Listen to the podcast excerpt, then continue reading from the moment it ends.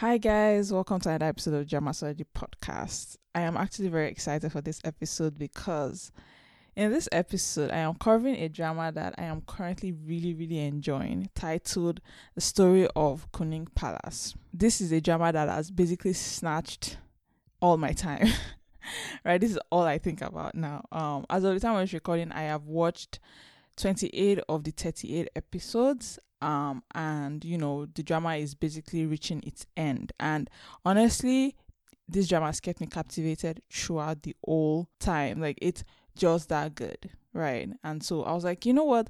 This deserves its own review right? Anything that's taking this much out of my time like i have to do a review about it. So apparently I didn't know this, but this drama had been filmed a while back, right? It's been filmed, I think, I guess, years ago, and it's just been released. I, you know, I'm very glad I don't keep up with Chinese entertainment news because if I had known that this drama was just sitting on a shelf somewhere and was not being released, I think I would have gone crazy. And so for me, I actually knew nothing about it when it aired. That was the first time I was hearing about it. So like I was lucky in that sense that I can imagine those people that knew about this like way, way, way in advance. It must have been terrible. It must have been a lot of stress just like wondering when this drama is going to like drop.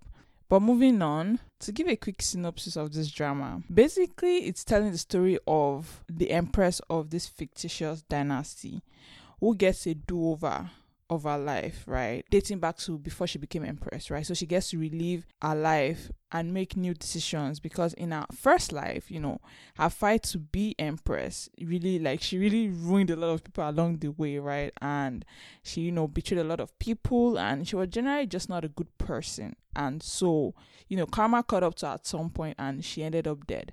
But thankfully she got reborn and then, you know, in I guess in her second life she kind of understands now what is important and what she should protect. And so really a big portion of this is just making sure that a lot of the things that happen in our first life doesn't repeat because you know a lot of people have like terrible ending in our first life. And so she's basically trying to protect against that in the second life. And so you know she's a, a completely different person right? And is working towards a more altruistic goal in her second life which is great right? Apparently the story of Kunning Palace is based on a book right? I have not read it. I've heard it's a lot darker. Like with SA involved.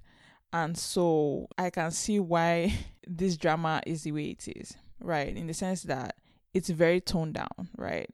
If SA is involved, there's no way this drama would have aired, right? Like, there's no way like it would have passed censorship. So they've toned down a lot of things. They removed the SA, you know, the fact that she's technically reborn too has also been removed in the sense that in the beginning, like the first few episodes, they show her as making a narration of a book. So she's basically writing this story, right? So the story of Kunning Palace is a story written by an author, right? And so that's I guess how they pass censorship. it's very funny because uh, like everybody knows what is going on, but somehow this passes censorship and I don't know, it's just so weird. But anyway, before we start with this review, I am going to, you know, say something to get something off my chest because this is something I struggle with with people, right? I I have this issue with people in the sense that they don't know what the rebirth trope is right? And so they confuse it with other tropes. The rebirth trope is one of my favorite tropes. So I know this intimately because I have read novels, I have, you know, seen dramas that fit exactly this trope, right? To give you a definition and an understanding of what the rebirth trope is that this drama is playing with, you have to understand that it is not to be confused with transmigration and past lives. Past lives is one thing that I would say, mm, like Korean dramas do a lot. For example, the currently airing Moon in the Day does this in the sense that you have these two characters that existed in the Joseon dynasty and then they are reborn into the modern day. This is an example of a past life. It is not a rebirth in the actual sense of it, right? The rebirth trope has one essential factor. They are getting a do over of their exact same life, right? The exact same period where they just ended, right? So it's the exact same life they are getting a do over of, not that they were reincarnations of certain people in the past life, right? So to give you an example or examples of this is like sense of time, right? Sense of time has this exactly. And again, my life. These three dramas I would say are a good example of that like rebirth trope being used, right? And in fact, I was like trying to come up with more examples and I was like, I realized this is actually not as common as you would think. Past lives is very, very common. You've seen tons and tons of dramas that, you know, people that were existing in a certain period of time get reborn in like the modern time or a later time, right? It's very common to have that, whereas rebirth stories aren't actually as common. And perhaps that's probably why it's one of my favorite tropes. It's just not one I see as often. I mean, it's just in the past like two years or so that we've gotten all the dramas I mentioned, right? Just not something that is as common, right? So that's something I just want to mention first before we start that this is a an example of the rebirth trope, right? And like it's just one that I really, really like. The idea that like you can learn from your mistakes and do things over, knowing that you've made certain mistakes and can correct those things is just it's amazing. And so I really, really like that. But yeah, moving on, I feel the need to talk about the cast because I know and recognize a lot of people from this. So obviously the very first person on the list is um Bailu um playing Ning'Er. And honestly I have to say that Bailu is very, very popular. But for me, there's only one drama that I can be like, well, okay, two dramas, right? That I can be like, okay, I recognize her in that and I really liked her in that. The first one is One and Only. One and Only is one of the few tragedy dramas that I like, right? And the other one is Arsenal Military Academy. That was also a really, really good like drama that she was in with Xu Kai. So those are the two dramas I would say Bailu, for me, like she's just like fantastic in those, and those are the ones I know her from. I will say she's like she has a current drama also airing called Only for Love. Apparently, I tried watching it. Honestly, it wasn't that good. It's the one with um Dylan Wang, and I just can't watch it. It's just not catching my attention. It's very boring. So, you know, she does have that going on, but thankfully she also has Kunning Palace, so she's able to kind of balance the fact that that one isn't as popular if it did not have Dylan Wang and her in it, right? So yeah, Bailu is the first person in this. Then you have Zhang Ling He, who you know is playing Wei, and honestly. okay, we'll talk about that later. But just to say that he was in My Journey to You and oh terrible. Like his character in that was just so awful. That was one of the issues a lot of people had about that drama. It was just so so bad. And I honestly, I was one of those people that I also felt that like it was overshadowed by his cousins in that drama, right? The other Gong brothers. So yeah, I could not finish that drama. Thankfully, this drama has been doing so well, and he's so different in this. So yeah, that's the second person that's building this. Then you have Wang Xingyue, who is playing Zhang Zhe, and guys. for those who know and if you just check back to like my previous like reviews on this like podcast you'll see that I cover Sense of Time. And again, Sense of Time is another drama that again I mentioned that it is also has that rebirth trope. And honestly, I am entranced by this guy. He has won me over. I don't know how. Like it's it's funny because like the mini sense of time, a rebirth drama finished airing. Kunning Palace also aired, which is another rebirth drama. And it's funny how different is like characters are in those two dramas, right? But yeah, Wang Xingyue is playing Zhang Zhe. He was also in One and Only, but honestly, I didn't really notice him in that because Allen Ren was in that drama and I was in my Allen Ren like era, you know, at that time. So I just I couldn't see anybody but him, right? So this is I guess the second drama with Bailu, or maybe there's more I wouldn't know, but you know I remember him being the king in one and only the one, you know, the awful king. So yeah, I am looking forward to his future works because obviously like he's very young but he he knows how to act, right? So the other person that's in this you have Zhou Junwei as Yan Lin and Liu Shening as the Princess Shen. These two I don't really know much about them and I don't have much to say about them in that sense. So, you know, that's really it for the cast all good, all great. Like I just I like the cast. They are very well casted. So moving on, let's talk about why I love this drama. I would I would say that like I want to talk about why I dislike it as well, but there's nothing I dislike. I love everything. You know, I've never skipped one second of this drama. That's how good it is, right? So likes only in this house, right? Um, anything that's a dislike, it's not a dislike enough for me to make a comment about it, right? I know some people have like dislike about like the lighting and stuff like that, like the director's use of lighting, but honestly, I didn't even notice because the story is like what is pulling me through, right? The story is just too good. So, likes only. First thing I like about this drama, I love the female lead. Jiang Xue Ning is a female leader as basically the knowledge of her past life, right? But yet she makes mistakes, right? And in the sense that, like, I like the fact that she is not too OP. So what OP means is that overpowered. That means that like she's just unstoppable, right? Like she's she just knows everything. She has like a third eye or something like and that is one of the worst ways you can write a character, right? Um but at the same time, Jiang Xue Ning is not too stupid, right? She she she she's just in that perfect spot right in the middle that like she knows enough that she can kind of advert or subvert some things right? But at the same time, she's not too smart that like it makes the story boring. So that's one thing I like about this. It makes it like gives you some tension, some suspense, right? She doesn't know everything. The the mystery about the rebels and things like that, that is still a mystery to her in the second life because she never actually found out why and how they were able to kind of take over right the kingdom. So that's something i really like about this drama right? The female lead is just perfectly written that she makes mistakes and you can kind of censure her that like you should know better but at the same time she's not too dumb. That's the first thing. The second thing and i'll say probably the biggest thing is Wei. Ah his existence makes this drama like 20 times better than it probably should be. Like it's so good. Like he's so well written like I like how smart he is. I like how devious and scheming he is. Like I like characters that are grey, right? If a character is too nice, I'm bored. right. So in this drama, like his character is, I would say, quite similar to the character of Ling Buyi in Love Like the Galaxy. In fact, honestly, it's basically the same story that they're going for. If you kind of know the plot of how the story is going to end, it's basically the same story, right?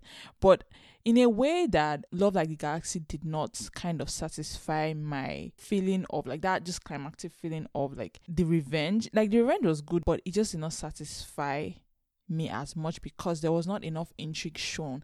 There was not enough like showing of the fact that Ling Buyi was smart. Whereas in this, they show you that Xie Wei smart. They don't just tell you, right? There's a lot of telling in Love Like the Galaxy. Here, there's no telling. They show you.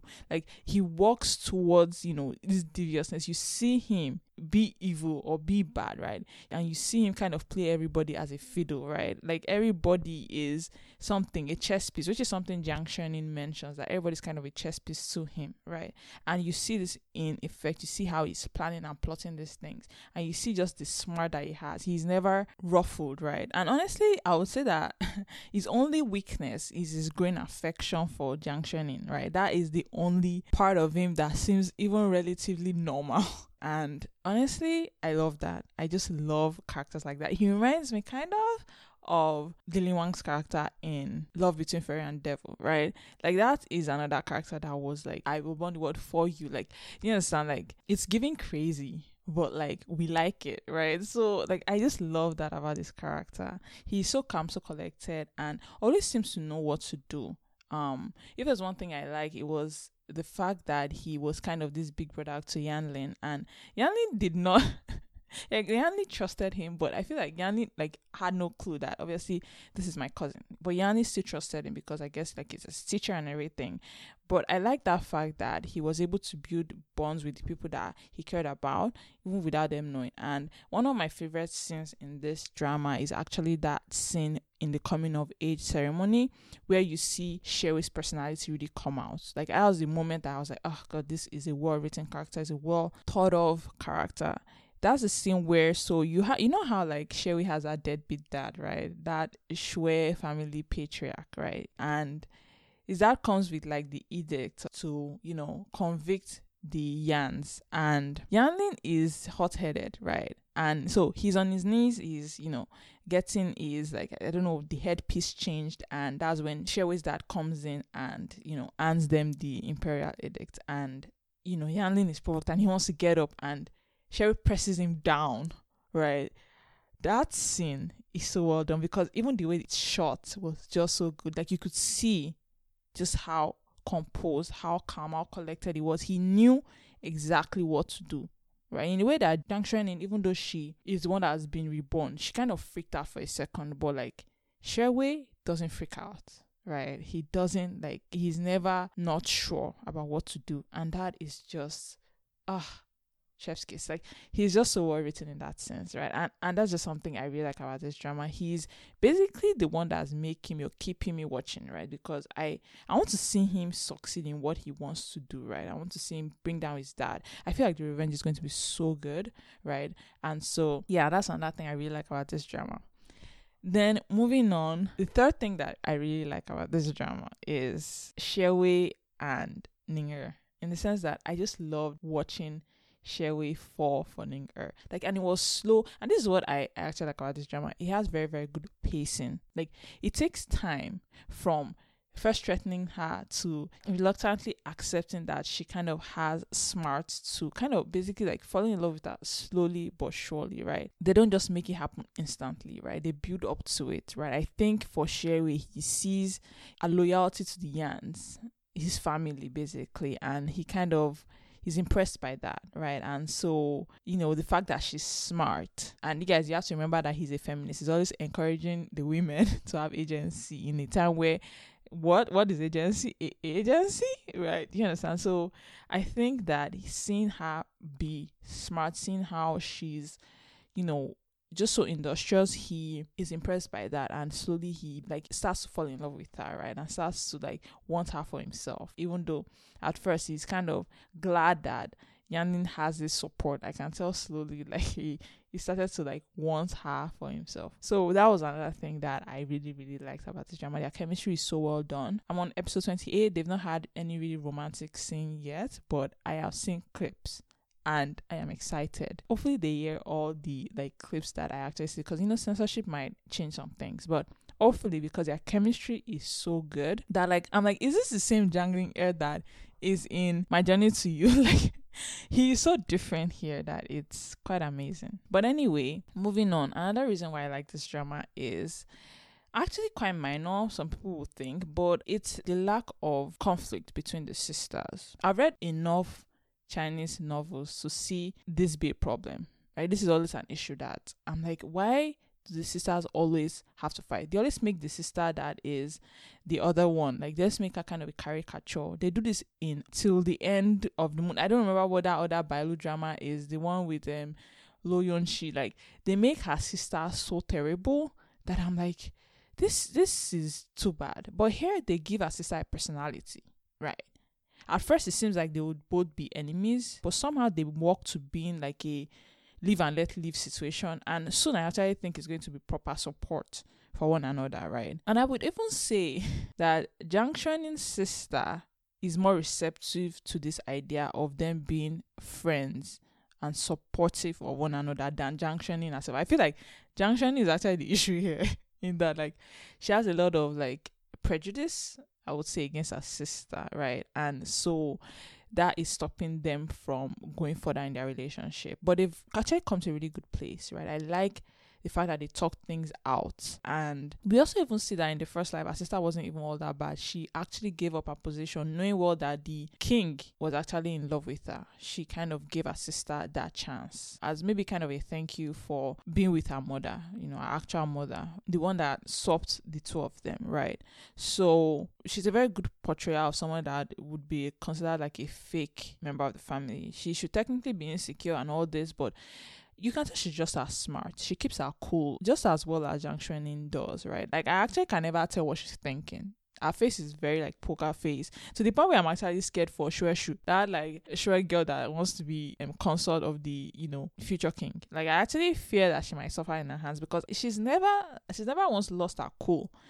And so, like in that way, I just like that they they keep bringing new ideas here and here that just makes this drama kind of good in that sense, right? And yeah, that was another thing I really like, just the relationship that is building between those two sisters or where they've gotten to from where they started. Then I would say like the final thing, and this is just kind of general, is the overall story and pacing, right? There are a lot of how things are shown, right? And again, I am a show don't tell kind of person. Anybody as a writer, you've heard that like phrase before, like show don't tell, right? Because when you tell things, it doesn't show you really. It's just pretense, right? It's exposition, right? In this drama, they show you, right? Xie Wei is basically the devil. They show you, you see him like kill a guy in cold blood. You see him plan all these things and use people like pawns. Like they show you all those things, right? And you know, by now I'm on episode 28, like I said you can kind of already deduce who everybody is. You can deduce who Xie Wei really is. The way they've planned it slowly, you can kind of see how like the story like started and how it's going and stuff like that. And it's interesting because everybody knows at this point who Xie Wei is, except Jiang Xue Ning. And when I mean everybody, I mean the audience already knows who Xie Wei is. But Jiang Xue Ning is to kind of figuring things out, right? And you know that kind of keeps kind of a little suspense that you know at the end of the day even though we know not everybody does know right? And so in in a way they've paced things well. She's getting clues to kind of figure out what is going on. Why is she with the one that was with Yan Lin when the rebels came in our first life, right? So in in that way, this drama is very good. Like in the way the story is moving along, it is not slow in any way. It's just so well done. We've also got to the point where Zhang Zhe's arc with Ning'Er has kind of ended, right? And so you know from now on it's only Xie Wei, and I am excited. Like I am so so excited, right? Uh, I will say another thing that's kind of funny to me in this drama is how whipped the emperor is for Xie Wei. it's like it's they they show that multiple times that I'm like this is worth noting because he I like how he just listens to sharing everything and like just trust him so much. And maybe it makes sense um in an intrinsic level that maybe the emperor doesn't even know because if you think about the fact that they were playmates when they were younger, that kind of makes you understand why it's possible that the emperor just instinctively trusts Xie Wei, right? And so that was something I really like. I like how his face just lights up when Xie Wei comes into the room, right? It's, it's just very one side note that it's just really good. And I really like the emperor. Like, I like when people are just well written. No one is a caricature in this, right? Everybody's so well written. The emperor is sick and everything, but he's not stupid right? And he he's also trying to balance power in the best way he can, right? He sees people as threat, which makes sense, right? It's a shame that the biggest threat is Xie Wei and he doesn't see that, but in a way, actually, Xie Wei is not that much of a threat to him.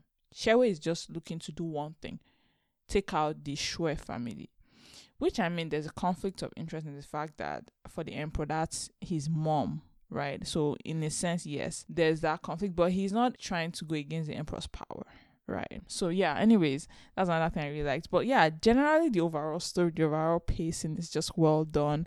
I've been really lucky. I don't know sense of time was also fantastic like this. The overall pacing was also really really good. Here too just so good right? So again no dislikes in this just general adoration for this. I really, really want more of these kinds of stories, just rebirth stories, right? Rebirth stories are just so well done. I have yet to see a bad one. And so I hope that with the success of this drama, more stories like this will be told. Because honestly, it's just such a good concept. You know, the idea that we can go back and redo things, right? Who wouldn't? Who would not want to go back? I would probably go back and like buy Bitcoin or something, or like, you know, like you know, buy Amazon stocks. oh wait, I wouldn't be able to buy Amazon stocks. I'd be too young. I think I'd just be born or something. But anyways, you get the idea, right? So that's really it for my review of the story of Kunning Palace. I hope you guys enjoyed this review. I will see you again next week. Have a nice day. Bye bye.